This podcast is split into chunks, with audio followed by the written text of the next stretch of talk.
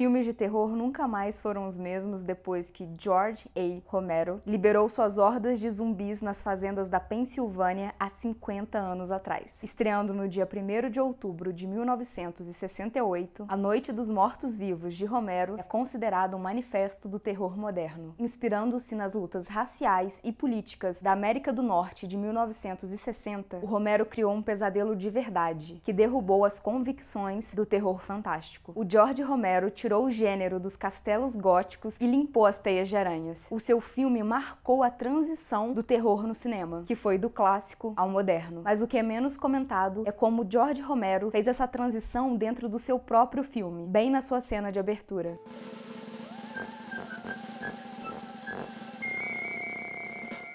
Olá, excêntricos! Bem-vindos a mais uma sessão do Clube. Eu sou a Mia Moza. E antes da gente continuar com esse vídeo, por favor, se inscreva, dê seu like e compartilhe com uma pessoa que você gosta e que você acha que merece conhecer o Clube. Lembre-se de seguir todas as regras do Clube, mas principalmente de ser uma fonte de conhecimento para o Clube. Então deixa aqui embaixo o que vocês querem ver nos próximos vídeos. Eu vou fazer um pedido super especial, que é, se você ainda não tá seguindo a gente no Instagram, por favor, siga. Porque quando a gente bater mil seguidores, tem mais história em primeira pessoa. Pessoa. Fica esperto, segue a gente no podcast, seja lá em qual plataforma que você goste de ouvir o seu podcast. Segue a gente lá porque vai ter novidade. Então é isso, bora para mais uma sessão.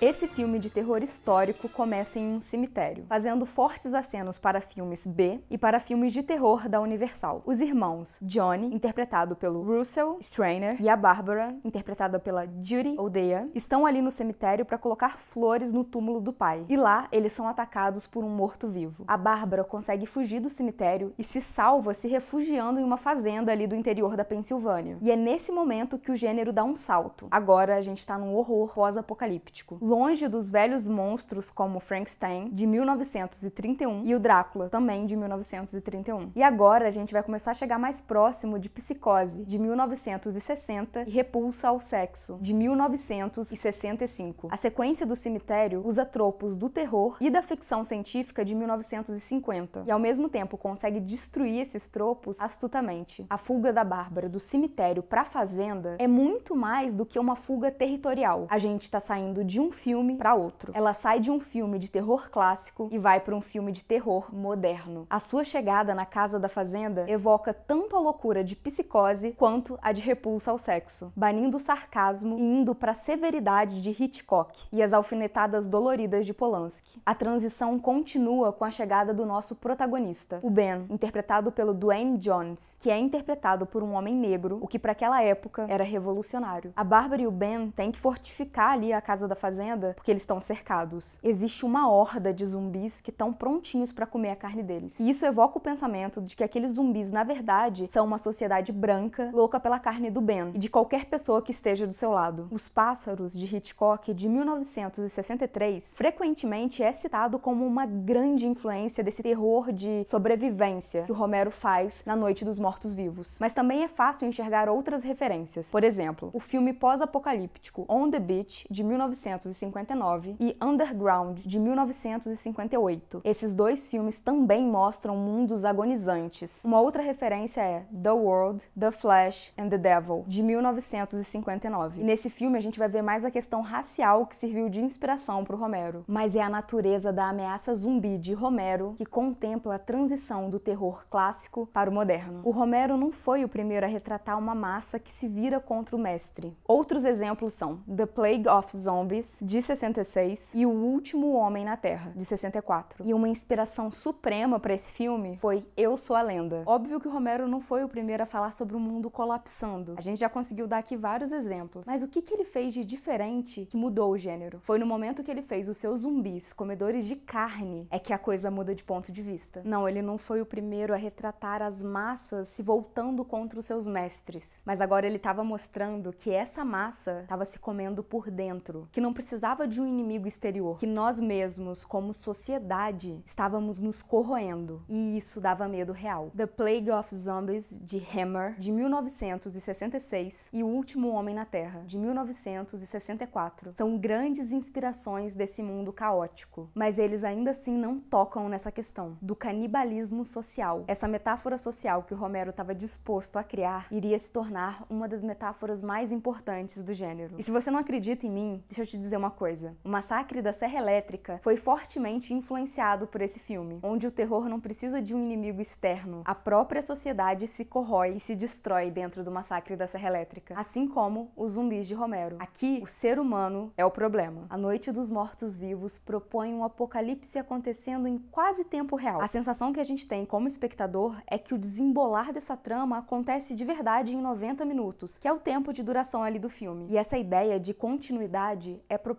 É para termos a sensação que estamos presenciando o ponto onde tudo desmoronou. Assistir A Noite dos Mortos-Vivos é como presenciar o Big Bang, só que de trás para frente. A vida como conhecemos vai se diminuindo ali na tela até não sobrar praticamente nada desse mundo. Pelo menos não do mundo como nós conhecemos. E o filme evoca essa ideia com um diálogo lindo. Os nossos protagonistas vão conversar ali sobre como eles foram parar na casa da fazenda. A gente fica sabendo como o Ben escapou de uma lanchonete e estava sofrendo um ataque zumbi. E é lógico que esse diálogo tem uma função narrativa muito clara, que é para mostrar como era a vida do Ben antes do ataque. Mas quando a Bárbara explica como ela chegou na casa da fazenda, não tem a mesma função, porque a gente viu exatamente como ela chegou lá. Então fica claro que a função desse diálogo não é exatamente mostrar o background das coisas, de como o mundo dos dois era antes, porque tá bem claro que era um mundo comum, mesmo que cruel, mas que é para deixar bem marcado o desenho de como chegamos à degradação total, de como os nossos protagonistas caminharam até o fim do mundo. Eu ouso dizer que poucos filmes capturaram tão bem o seu momento presente. A América do Norte, naquele momento, parecia mesmo estar em completo colapso. Parecia que o apocalipse estava acontecendo de fato e que não tinha como parar. E o Romero conseguiu colocar em xeque não só uma sociedade que se corrói, que se come por dentro, mas uma sociedade que tem vítimas muito bem marcadas, um homem negro e uma mulher. Depois desse filme, era difícil voltar pro terror clássico. As pessoas já não temiam tanto os monstros da Universal, Frank Stein, Drácula e etcétera, o monstro da lagoa. Eles temiam a própria sociedade e eles queriam ver isso em tela, mesmo que desse muito medo.